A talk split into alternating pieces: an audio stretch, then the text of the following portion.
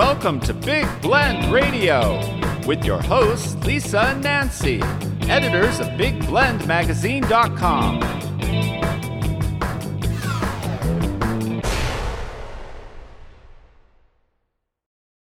Hey, everybody. Welcome to Big Blend Radio's Military Monday show. We get to chat with Mike Guardia every first Monday. And Mike is an award winning author. He is a historian, he's a history educator, a military historian, a U.S. Army veteran, and he is the author of over 20 books. And that's what he's joining us today to talk about his upcoming uh, biography called Coyote Recon The Forgotten Wars of Colonel Jay D. Vanderpool. He's talked a little bit about him before on our shows, um, but we're very excited because this is a book everybody needs to have. Um, it's going to make a great gift for the holidays. I'm just saying it's coming out in time, end of October, early November. We got a sneak peek at the book.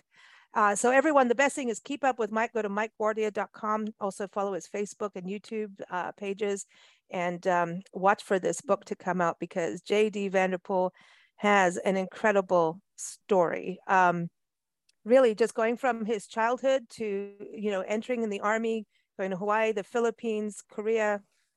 Um, can we just call him a badass? Because as Nancy started reading the book before me, every time yeah. I'd walk near Nancy, she goes, dude, this guy's a badass. He did it the submarine and he did this, this, I this, agree. this, this. Mm-hmm. so that's yeah. a coyote badass. No, it, no, but he just he just thinks this is the way to do it, and I'm doing it. Yeah. Mm. yeah.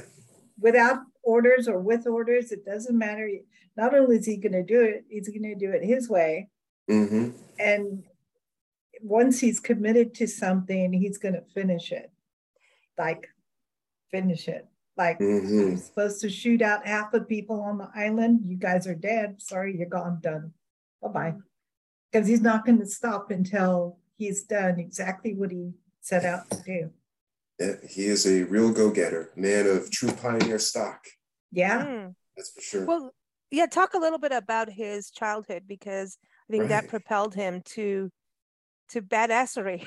this is just yeah, going to be sure yeah. YouTube's going to go beep beep beep. You're not allowed to say all this stuff, but yeah, it's true. Oh. right. Yeah. So uh, wow, you know, here is a guy who had a true pioneer upbringing. I mean, you know, when I look at it, all I can think to myself is that people like Daniel Boone and Jim Bridger, they got nothing on this guy. I mean, mm. nothing because you know, here was a boy who grew up pretty much in the throes of the Great Depression, and he um, he spent most of his childhood in in the great outdoors, um, camping, hunting, and fishing. I mean, this guy was an expert mountaineer and an expert outdoorsman by the time he was 12. You know, I mean, he was doing things and I mean, he was acquiring all these outdoorsman skills um, to a level that I don't think most Americans even back then could even imagine. So, you know, being that he was on his own from a very early age and being that, you know, his parents were pretty much hands off in their approach and that he really didn't have the best home life anyway, I mean, that is a recipe for making a man who is truly self reliant and really a modern day mountain man. Mm because when you think about all the places he lived, you know, Arizona, New Mexico, um, the Dust Bowl region, Oklahoma, yeah. When you think about that terrain, and Nancy and I know it very, very well, and it, it's like Texas, right? It's mm-hmm. you you have to handle heat, extreme changes in mm-hmm. weather, hot and cold, and all the things that come with those places, snakes, scorpions, insects. insects. oh, yeah. You know, we're always going to go there, but it's all true the wildlife because, that you mm. wish you mm. had never seen before. Yeah. Yeah. Like those, you know, which can fuel your nightmares too. Yeah. The 29 palms, those solifuge uh-huh. things, the little vinegaroo things. Yep. Camel spiders. Oh. Camel spiders. Yep. oh, dude, no way. I, I got nailed. But when you kill them, they they turn into Pepto Bismol. And they're, yeah, them? they're pink on the inside. I know. It's, it's like something out of a sci-fi movie. I mean, I remember it, the first time I saw a camel spider, I'm like, what the heck is Dude, it? What is that? Yeah. oh, I was like, that can't be real, you know? no, and they it's do gross. go after you. I, you know, you wake up in the morning and there's like one, like, or in the middle of the night, you turn your night light on yeah. and there's one sitting there or a scorpion and you're like, because that used to happen in Arizona. Oh, the scorpions like, are all like here with their little pinchers. Yeah. Oh, this is yeah, nice. they're like, yeah, they, the raids. I didn't realize. And then they get into the up. air ducts and they get into the showers too. Just, Dude, oh, because they want moisture. Uh-uh. I've had big scorpions in my shower. Like you go, yeah. no. Always check your shoes. Always check mm-hmm. your shoes. Turn them upside well, I down. one in my bed. Yep. That was oh, pleasant. all right. I mean, yeah. Dude. But this, but this point, let's not keep talking about it. I'm going to have to start looking and seeing that there's nothing around my feet. I know. I'm starting to look at my feet now. it is October. You know, Halloween is coming. Um, but when you think about understanding all those things, being outdoors and the weather changes, mm-hmm. I think that's something the Army really does. I mean, we're talking about 29 Palms being, you know, this mm-hmm. military base, Oceanside, you know, all of these bases. I mean, even just like when we were in the Florida Panhandle, realizing all these terrains that the military, regardless of its Navy, Army, mm-hmm. uh, the Marines, really does take, you know, the troops and put them through different terrains to prepare them because I don't you know I don't think you can really be 100% prepared for a new country until you're there but um, I think once you understand the outdoors you understand the outdoors you understand observation how much do you think of of him as being um, a good observationist and watching and being able to make decisions from being outdoors well I think that it really put him ahead of a lot of his peers because mm-hmm. you know when you're young and you still have a lot of plasticity in your mind and you are still very emotionally resilient at that point i think if you learn those hard lessons at an early age and if you develop a lot of those hard skill sets at an early age it uh, really helps you to be able to make those decisions. It gives you that intellectual ammunition. It gives you that mental flexibility, I guess, in order, you know, to really prepare you for, you know, how to act in those situations and how to be able to observe it with a critical eye mm. and be able to detach a lot of the panicky emotions that I think would otherwise be associated with it. Mm.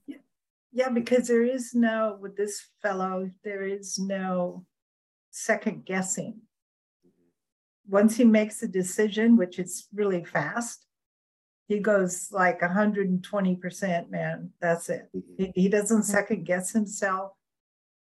It, he's whatever he's going to do, he's going to go full charge. Mm-hmm.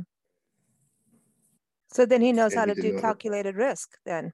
Mm-hmm. Yeah, yeah, he sure did. Yeah, as a matter of fact, uh, from a pretty early age, I think, you know, he, uh, you know, he was forced into a situation where he had to make those calculated risks mm-hmm. because, you know, he never said it explicitly, but, you know, if you read through his oral history and you just listen to how he describes his upbringing, uh, you know, it, it's not, it, it, it's, it's never something that he explicitly stated, but when you read between the lines, you can pretty much mm-hmm. surmise that he did not have the most stable home life, and he yeah. really did not have what you would call a happy childhood.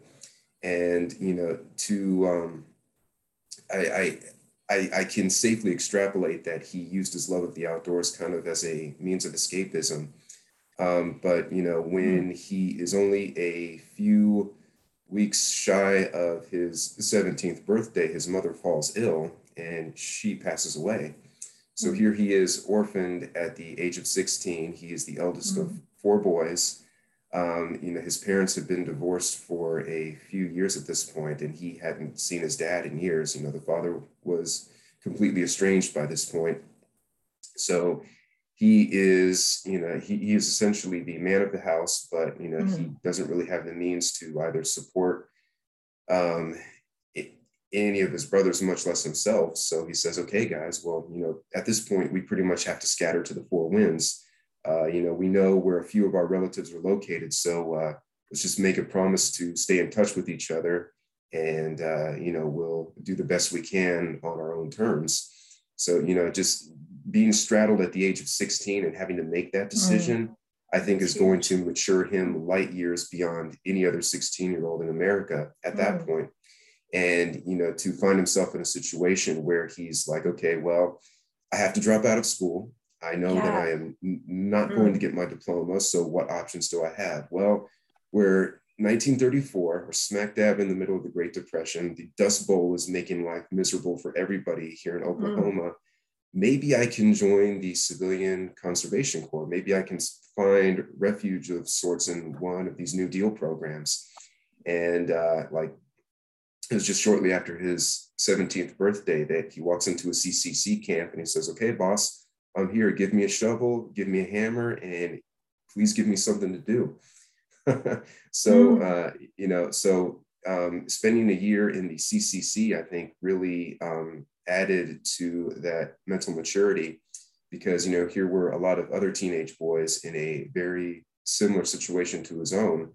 And, you know, they were, uh, you know, they were essentially building the national park system at this point. Yeah. You know, mm-hmm. building, you know uh, they were building these check dams and uh, all, all of these irrigation systems. And then after that, he says, okay, well, I've had enough of the CCC. Now I'm just going to become an itinerant worker, working my way from place to place, try to stay with some relatives, and then save up enough money to where I can finally get to California. And by the time he's 18, you know, he's working a day job in construction where he's building the All American Canal.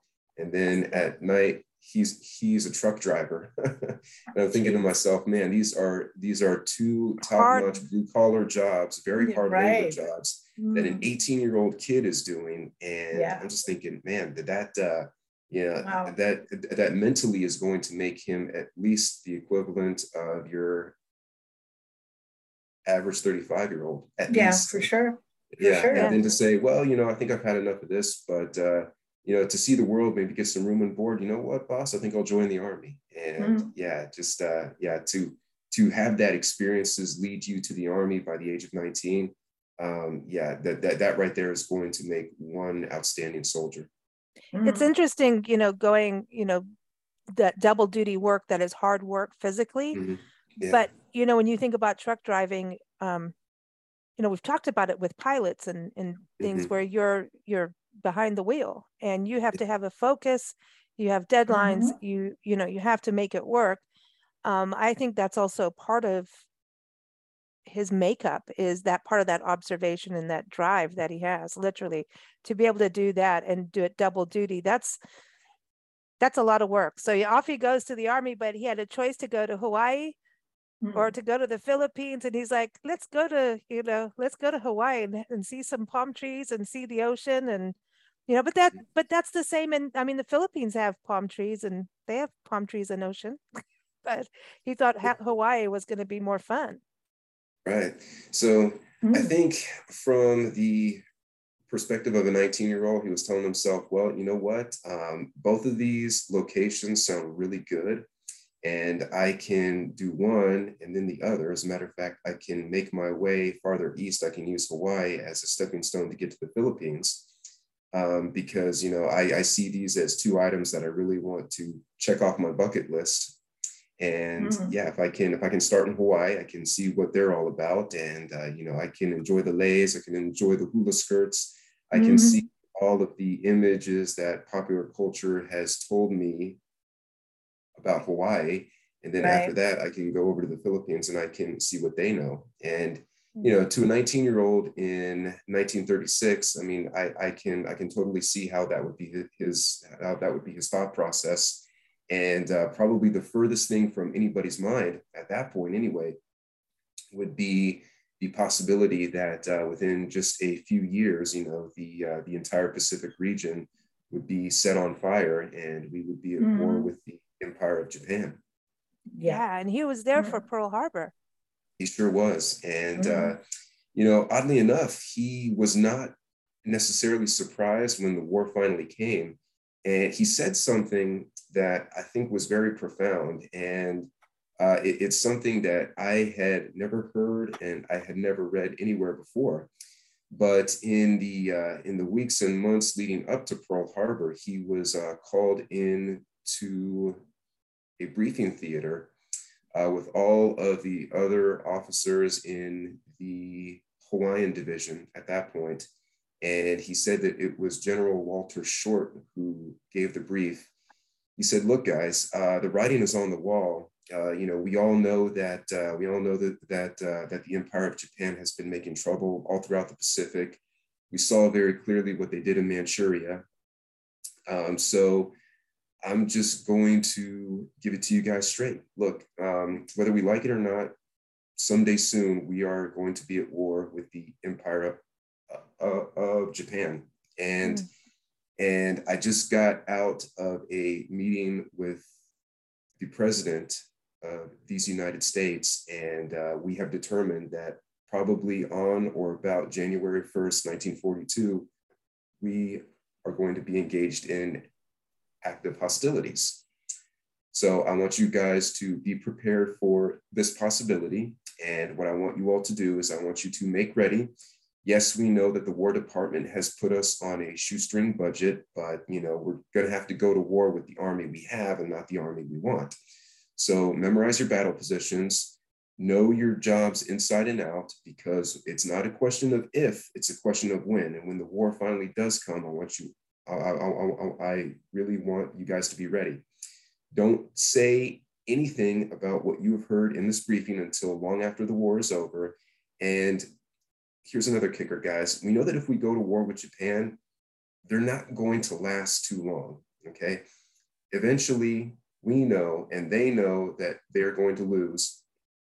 But when we do win this war, all throughout the war, guys, do not, and I can't emphasize this enough, do not criticize the emperor of Japan.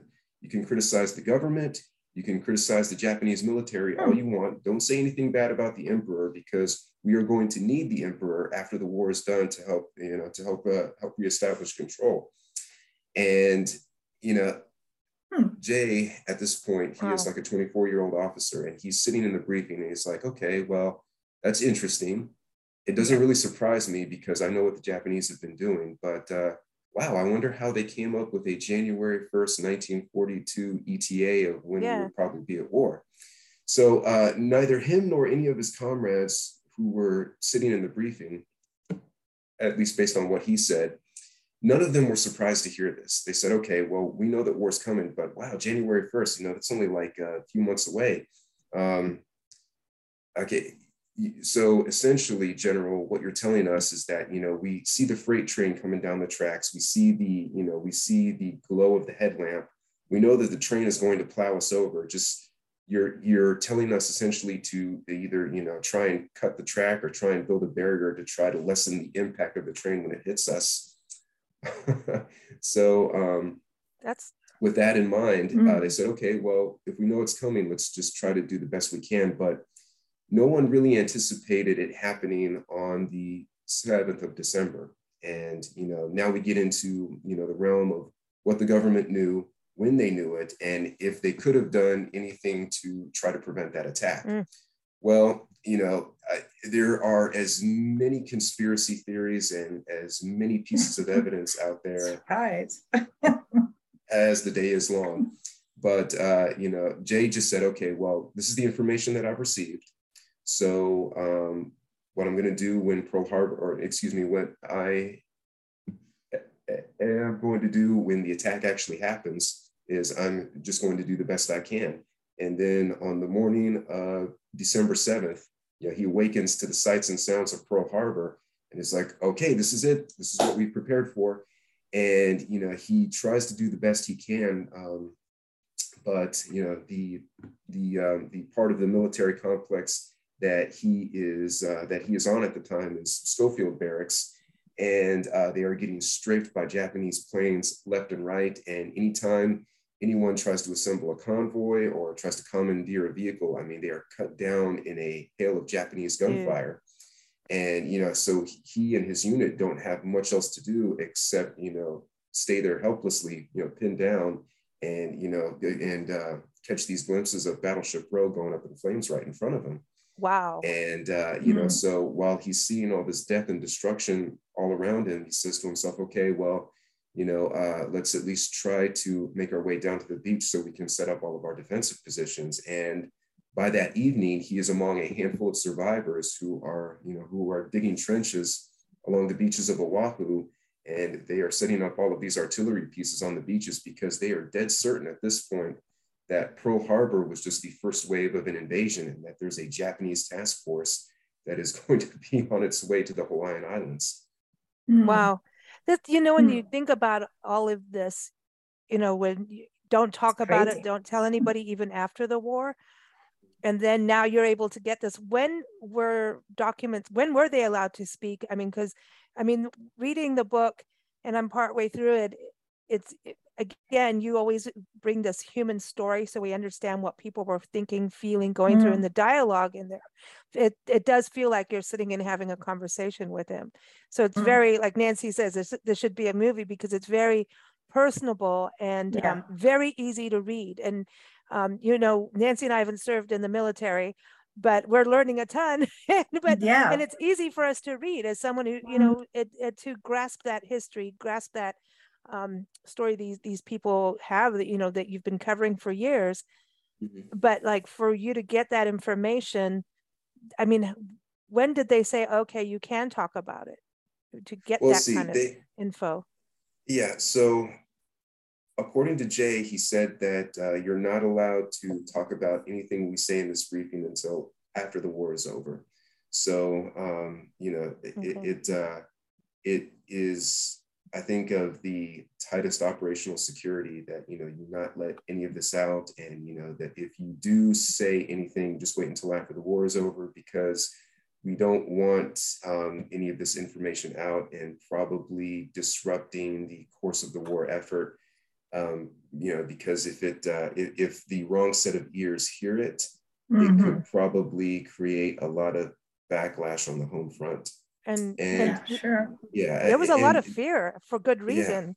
Yeah. yeah, you know, with the Japanese. I mean, we've we've talked about this on shows before, but uh, here he is in the heart of this. It's it's a mm-hmm. little bit different than driving the truck and hunting in the in the desert, right? Mm-hmm. So now it's like okay, game on kind of thing. Um, and dev i mean that feeling of seeing something like that for the first time has to move you in different ways emotionally and also fuel like i'm going to get you you know right. it fuels mm-hmm. badassery let's put it that way i'm mm-hmm. just going to really back to that it really does you know yeah mm-hmm. they, uh, you talk they, about him being a founding far, uh, father of airmobile or air assault warfare so was this right. I, does this tie into when he was in Pearl Harbor, or is that later? Uh, uh yeah, that actually comes. Let's see, that's going to be about 14 years later at that point.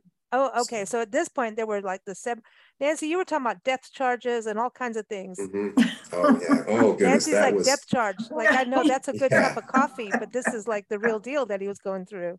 Yeah. Oh my goodness. Yeah. I mean, um, I uh, I was really surprised to see that story. And mm. I mean, mm. it it, uh, it it it was it was. I think the best way I can describe it is that it was equal parts shocking and then equal parts hell yeah, you know. Yeah. Um, because I, you know, mm-hmm. based on my own experiences in the military, I can say that if we tried that today, we'd probably all be tried as war criminals. yeah. You know, um, but uh, you know, here was um, here was a point in time in the military, and I think in uh, I think in, in broader in, in, in the broader terms of American society in general, that uh, you know you uh, you do what you can to accomplish the job, and um, when you're in war, the ends are going to mm-hmm. justify the means. And there's this innate understanding that war is not pretty and that it is not glorious, it's not poetic. And you have to do some dirty things sometimes, really for the sake of getting the job done, because mm-hmm. your job is to win the war. So the setup for this particular story is that here they were towards the end of the campaign on Guadalcanal, and the Japanese had occupied this canyon that was on the far side of the island. So it was one, one of those circular canyons that's, um, I guess the best way I can describe it is that it's kind of like a cereal bowl almost. Okay. Hmm. And they were in this canyon and they said, okay, well, you know, if we send any number of battalions or regiments down there, um, you know, because they are already because they are already defending in a low ground area, um, a lot of our guys are going to get chewed up, and you know we can't send any we can't send any naval gunfire there into the battery because um, you know all of the uh, offshore batteries can't see it, and the and all of the traje- all, all, all, all of the trajectories, you know, for that naval gunfire, they're, they're, they're, uh, they tend to be pretty low and shallow. So we can't get a high enough arc of fire to go into the canyon.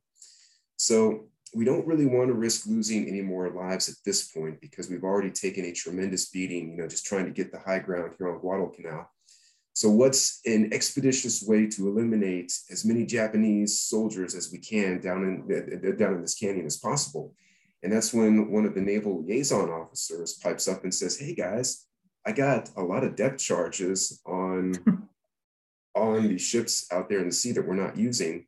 Uh, what if we just drop a few depth charges down into this canyon here?" And I'm thinking wow. to myself, okay, a depth charge mm. is a weapon that you use to kill enemy submarines. And mm-hmm. all a depth charge is is it's this you know it's this big canister, right? And and you uh, and you you uh, you throw it off off the edge of a ship, it sinks underwater, and it sets off this huge it it it, it uh, sets off this huge concussion wave. You know, it, it's a uh, it, it, it's a shock wave that the um, it's a shock wave that the blast sends off and this huge concussion wave is is designed to you know send off such a huge shock you know through all the density of the water to uh, to kill and destroy enemy subs.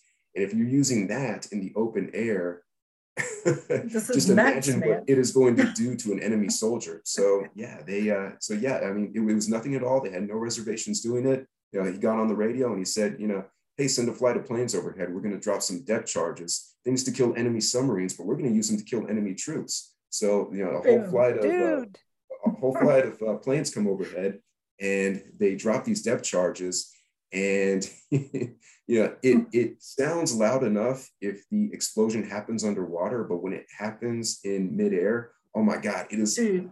Like a deafening roar. So, you know, they yeah. drop these charges and they explode, you know, just a, a few feet off the ground in the canyon and the shock wave was so intense that it was like literally snapping the Japanese uh, soldiers in half. I mean, it was like snapping their necks in half. Dude. You know, they were, you know, they were having, they were having teeth rattled out of their skulls. Oh eyes were God. out of their sockets. No. You know, had brain matter coming right out of the ears. It's Dude. like I expected the cliffs to start crumbling and come down. yeah.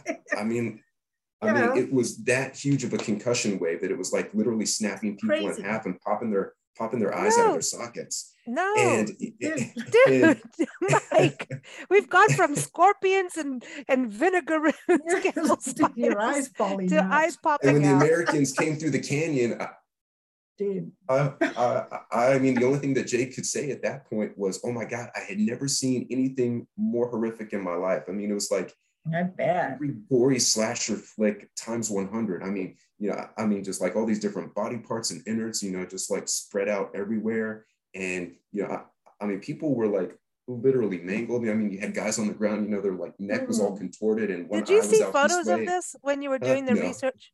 No, I mean, I, I, don't want to. I, I was like, I'm yeah, like, don't put that in the book. Don't put the pictures of that in the oh, book, no, no, man. Yeah. So thank but, goodness but I did so not that, see wow. Any mm. pictures of that? But uh so yeah, this is really you know when you think about but hey when you don't when you gotta do stuff you gotta you've got to do, do and that's really you know your theme with all these you know heroes that you've been and leaders that they've always just gone okay the military hasn't supplied me with what i need. We're still going in. We're still going for it. And we're going to do it this way. Yeah. it's rogue but um what was the alternative lose and die yeah. you know? See? So you, so you really yeah. I just feel like they're creative but they were pushed into mm-hmm. uh, you know a corner where they it was that or they're gonna all be captured. There's no such thing as friendly warfare. No. So i mean and that's what it is. It's all about kill the other side. Mm-hmm. i mean if you can well, take think- them enemies or whatever but when you've seen uh, battleship, the battleship road with that explosion going through, and you see that, how is how does it not fuel you to do something like that? You know, to mm-hmm. take them out and say, okay, well, you're going to do that. Where I'm going to up you one or two or three, and, and we're gonna, right, like, okay, you're gonna, yeah. we're gonna blow you up, like literally blow you up. You know, so you're moved. yeah. yeah, really, we're gonna move you in a whole different way going from that then ending in the philippines what what got him to the philippines because he really went up in rank um, as he mm-hmm. progressed in his career mm-hmm. of badassery he sure did he sure did so um, this was the dawn of 1944 And uh, yet he, at this point, he was serving on the intelligence staff of the 25th Infantry Division, and uh, he had been selected for that role. Oddly enough, um, because uh, there had been a patrolling course that they had done in between the campaigns on Guadalcanal, and you know, given that he had the rough and rural upbringing, you know, he mm. he, he, he was already light years ahead of anyone else who was in the course. And you know he was actually he actually became in uh, he became a student instructor uh, um, in the course of that patrolling um, class that they were doing. And he said okay guys yeah you know here's what i learned when i was growing up in the wilderness you know out in out in places like arizona and oklahoma. Here's how you build a lean-to. Here's how you can make a fire. Here is how you can make a fire even if the ground surrounding you is wet. And uh, mm-hmm. you know so all of his fellow students are soaking up this information. And uh, towards the end of the course, there was a secret ballot that Vanderpool knew absolutely nothing about. That, that uh, you know, that, and th- this ballot would essentially select who was the most outstanding student of the course, and all of his classmates unanimously selected him as mm. the uh, you know wow. as the outstanding student. So that information made its way all the way up to the top of the division headquarters, and the you, you had the G2, the guy who was in charge of, of intelligence, say, okay, you know what, this guy Vanderpool, I want him on my staff. I need somebody mm-hmm. who is go. I need somebody with that type of a tactical mindset to help us uh, to help us plan all of these um, all of these intelligence operations. And while he's there, uh, he gets a he, he gets a call from the general headquarters of the Southwest Pacific area. That's the that's the fancy name that they that they applied to MacArthur's headquarters and he said, Hey, I uh, need some volunteers for a highly hazardous and a highly classified mission. I need someone who is a real go getter. I need someone who knows how to operate in the wilderness. I know someone who is skilled in the arts of scouting, patrolling, and tracking. Basically, wow. give me the best outdoorsman in your ranks that you can find. Mm-hmm. And uh, Jay was actually the first point of contact to receive that communique. He's like, oh, hey, we got something here from uh, GHQ uh, up at MacArthur's digs. And uh, you know what? This guy that there's that they say that they're looking for, you know, uh, if I can, I would like to volunteer myself for this mission because it sounds like it's really right up my alley. Mm. And uh, yeah, he, he got permission, of course, to do it. He gets briefed on it and he says, hey, you know, I don't know exactly the details of this you know, so-called highly hazardous mission. But if you want a guy who can uh, track and patrol like the best of them, I'm your guy. And you know, he finds out when he gets there that okay, you know, the secret mission is you are going to become a Johnny on the spot commando, and you are going to be placed on a uh, you are going to be placed with a with a, uh, a team of specialists. You're going to infiltrate the Philippine Islands by submarine, and you are going to sneak behind enemy lines you're going to make contact with all of the allied guerrilla movements that have popped up in the Philippine Islands. You're going to find a point of contact and you are going to facilitate uh, communications. You're going to be an advisor and you're going to be a liaison. You're going to facilitate communications between these guerrillas over here and the follow on conventional forces. And that point wow. of contact, you will be mm. the hmm. critical juncture of how these two forces link up to retake the Philippine Islands. And he said, Heck yeah, I'm in. That's crazy. So you've got wow. the guerrilla. Yeah. So this is mm. where it goes back to how you found out about him, mm. right? Yeah, you, exactly. you heard about mm-hmm. him, and then mm. a Facebook fan, you know, says hello. You should be covering him, and you're like, yeah, because you were getting into that whole guerrilla warfare part, which, mm-hmm. yeah, I mean, and it's the underdogs, really, right? The the guerrillas in a way. It's it's no, they're smart. They're, yeah, yeah. I mean, they're just they're, they're um resilient. They think out mm-hmm. of the mm-hmm. box. I think that's yeah. their biggest talent. It's okay if we can't do it this way, let's do it that way. But the meeting of the two mm-hmm. sides mm-hmm. goes. That's brilliant. You know what I mean? When you think about yes. okay, here's the conventional, because there's key elements to that. It's it's like when you look at music and you learn how you need to learn your scales and your chords and everything and your foundation but then you've got rock and roll who says hey screw that Shake but actually if you learn this part first you can play rock and roll and then you can really kick ass you know? So you have to have those two sides and and i think that's well, that's if interesting you look at some of the war history like santa anna just lining the soldiers up and walking into bullets. I mean, when I read about that, I was like, well, that's the stupidest thing I ever heard. So all these guys, they know they're going to die. You mm-hmm. stand in a big row and keep marching, and there's a row behind you and a row behind them. And so you just get shot down. That's I mean, just pure execution style. It, yeah. What What's the point? That I mean, that's just stupid. You know. So I mm-hmm. look at the Uh-oh. leaders and think, well, it is. It's stupid. I agree. You, you know, I mean, you look at the leader, he should have been the first one. Mm-hmm. He shouldn't have been on a horse at the back. He should have been the first guy in line.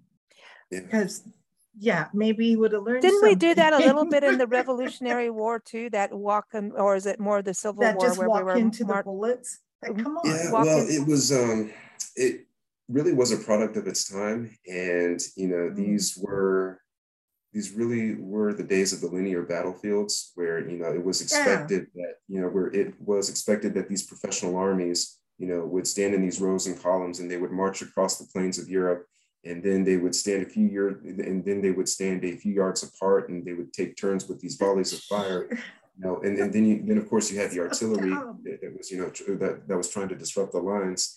And it was considered at the time and again, this really was a product of its time, but you know, it was considered at the time mm. that if you tried to duck to avoid a volley of fire, that it was that it was con- considered dishonorable to do so. But I think at some like point, like... The, yeah, but I, I, think at some point the Americans finally figured out, well, you know what? Hey, if I duck or if I hide behind a tree or if I climb yeah. a uh-huh. tree and then I become a sniper to try to pick off different British troops, that doesn't make me dishonorable. It makes me smart because exactly they're dead and I'm living to fight another day. See, but look at the Boston and, Tea Party, then, uh, right? I thought win. that was one of the coolest stories. You know? The Boston Tea Party right. was like total, like out, you know, trickery, and that goes to exactly. Coyote Recon too. Now that mm-hmm. Coyote Recon, the title yeah. is perfect because yeah. it is it, it's the trickster, you know, in, in southwestern lore, it's a tri- well, trickster, but and then that's right. you know his roots kind of come from there i mean he he's going to know about coyotes we need him mm-hmm. on the mm-hmm. farm where we are now yeah.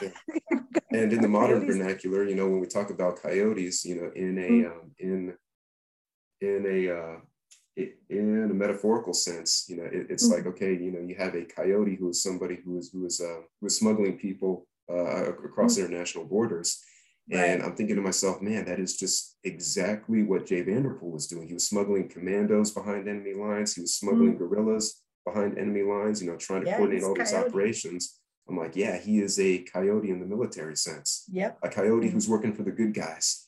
Yeah. Yeah. And see, yeah. Wow. And, you know, I, I'm sure there's more than one. You know, it's just, it's a good title because mm-hmm. it's exactly what he is. He's a coyote and they're smart. So with everything really that you've been doing on the History Channel, right? You were in the series, and uh, and then you were just on the History Channel again, right? Is that aired yet? Mm. don't tell me we uh, missed this. No, no. Let's see. So um, the the the second go around for me on the History Channel um, that is going to be airing uh, sometime in 2023. Okay. I okay. Uh, so I I, I want to say May or June timeframe, but that is going to be a show that air that airs in the springs um, for all of our listeners and viewers out there. Mm. Uh, there is a new show coming out that's called Military Mysteries, and it will be premiering on, on the History Channel soon. And uh, yeah, they, uh, they they they they ended up having me as a uh, as commentator for cool. segments that are going to be spanning seven episodes, I think. Oh, and, cool! Uh, it's going to be uh, awesome. It, it, it's going to be a show that addresses a lot of the um, you know a, a, lot of the oddities that have happened within within military operations uh, you know throughout uh, throughout various points in history and uh, yeah it promises to be a very good show it, it, it captures cool. the same vibe i think as the old uh, un, un, unexplained mysteries yeah. You know from the 80s yeah. That's yeah. cool. That's cool. And so i was going to say with with your connections on the history channel i think you know maybe ask them to do coyote recon as a movie. Yeah. Or a oh, documentary. Don't you think that would be awesome. That would be awesome. Mm. yeah. I could definitely see this as an hbo miniseries. Mm-hmm. mm-hmm. Yeah, because yeah. I mean, he's got so many stories. I mean, it just. Mm-hmm. I mean, mm-hmm. he went. Uh, he how he was in this his whole life, right? The military, pretty much. Yeah, yeah, pretty much. Pretty yeah, much. I mean, he, uh, yeah, from the time he was nineteen, I think, until like just after his fortieth birthday, mm. fiftieth. Mm. Yeah. So like twenty years, basically. Yeah. 30, 2021. Yeah. yeah, that's a yeah, it's a long. That's mm-hmm. cool. Well, I love the story and I can't wait to mm-hmm. finish mm-hmm. it. Everyone, this is coming out soon. So keep up with Mike at mikeguardia.com, Facebook, YouTube, Instagram. Here on the Instagram. He's a grammar now. Yeah. He's on Twitter and um, he's got a new uh, podcast, The Retro Wave History. That is fun. Yeah. That is fun. Thanks. So you do that every month? Mm-hmm. Every month, a new episode. Right on, right on. So keep oh. up with him and Facebook, of course. That's and you've got to. Who who gave you the shout out to do this? Um, and got to give him a shout out. Right, right.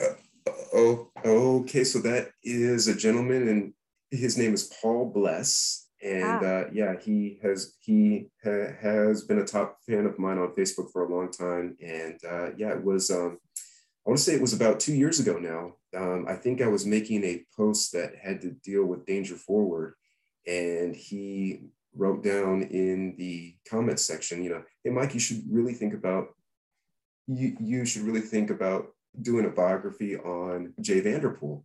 And as and as, as soon as he said that, I was like, Jay Vanderpool, I know that name because mm-hmm. I had first come across the name in 2008 when I was doing research for American Guerrilla.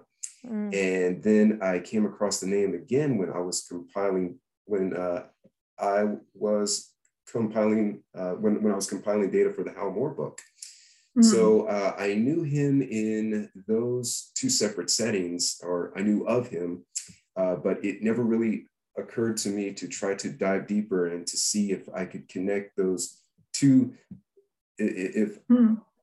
I could connect those two separate entities into a full-on biography. But when Paul had mentioned that, I was like, you know what? I think uh, I actually think I want to dig into that. If he's suggesting a biography, there's probably uh, uh, there's probably a good base of knowledge out there that would be e- e- e- enough to build an entire story off of.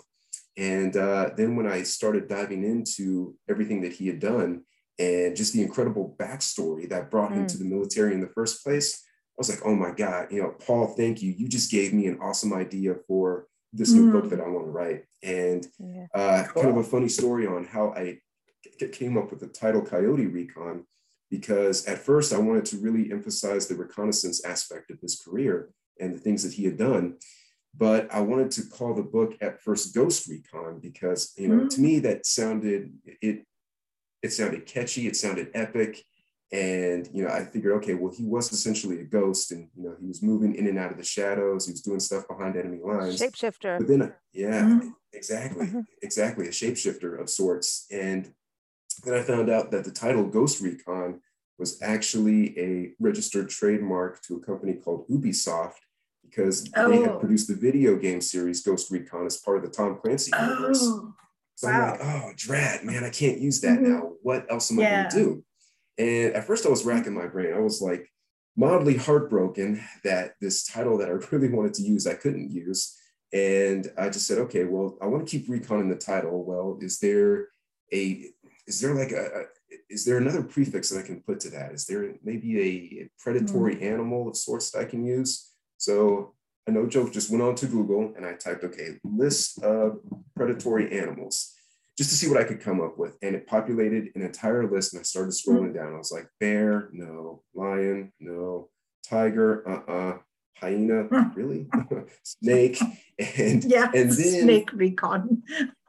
camel spider, yeah, coyote, right. coyote. And then it got to coyote. And I'm like, oh man, that's it. That's it. Yeah, that's because it. of the it's trafficking perfect. over the borders too. And you know, but well, I, I like because they're so they're Smart. so um yeah they can they can change your mind and do something within they, they're seconds. solitary but with their pack as well so mm-hmm. they do that solo yeah. run off and, and hunt you know mm-hmm. and then when they with their mm-hmm. pack oh my god that is one eerie sound when yeah, the pack gets together eerie. and starts doing that oh, yeah. yip yip yip you know mm-hmm. they're jackals mm-hmm. you know and jackals in, in africa are very similar Ooh. in the way they hunt and and there is they are like shapeshifters and native mm-hmm. american lore um and coyotes that's where the trickster comes in because uh, you know you'll see him mm-hmm. here but then they'll disappear and they're there so it really does go with ghost eh, the ghost mm-hmm. part of it and shapeshifting is just so huge in that um legend and and you know beliefs and stories passed down and it ties mm-hmm. in with Oklahoma when you think about his roots and uh, Oklahoma and the and the desert Southwest. So uh, yeah, it's a perfect title and yeah. congratulations, another book. It's off and mm-hmm. getting run out there to be printed and shipped out to everybody. So end of October, November. Uh, watch out for it on Amazon. Just type in Mike Guardia. When you see it pop up there, you can pre-order um, as well.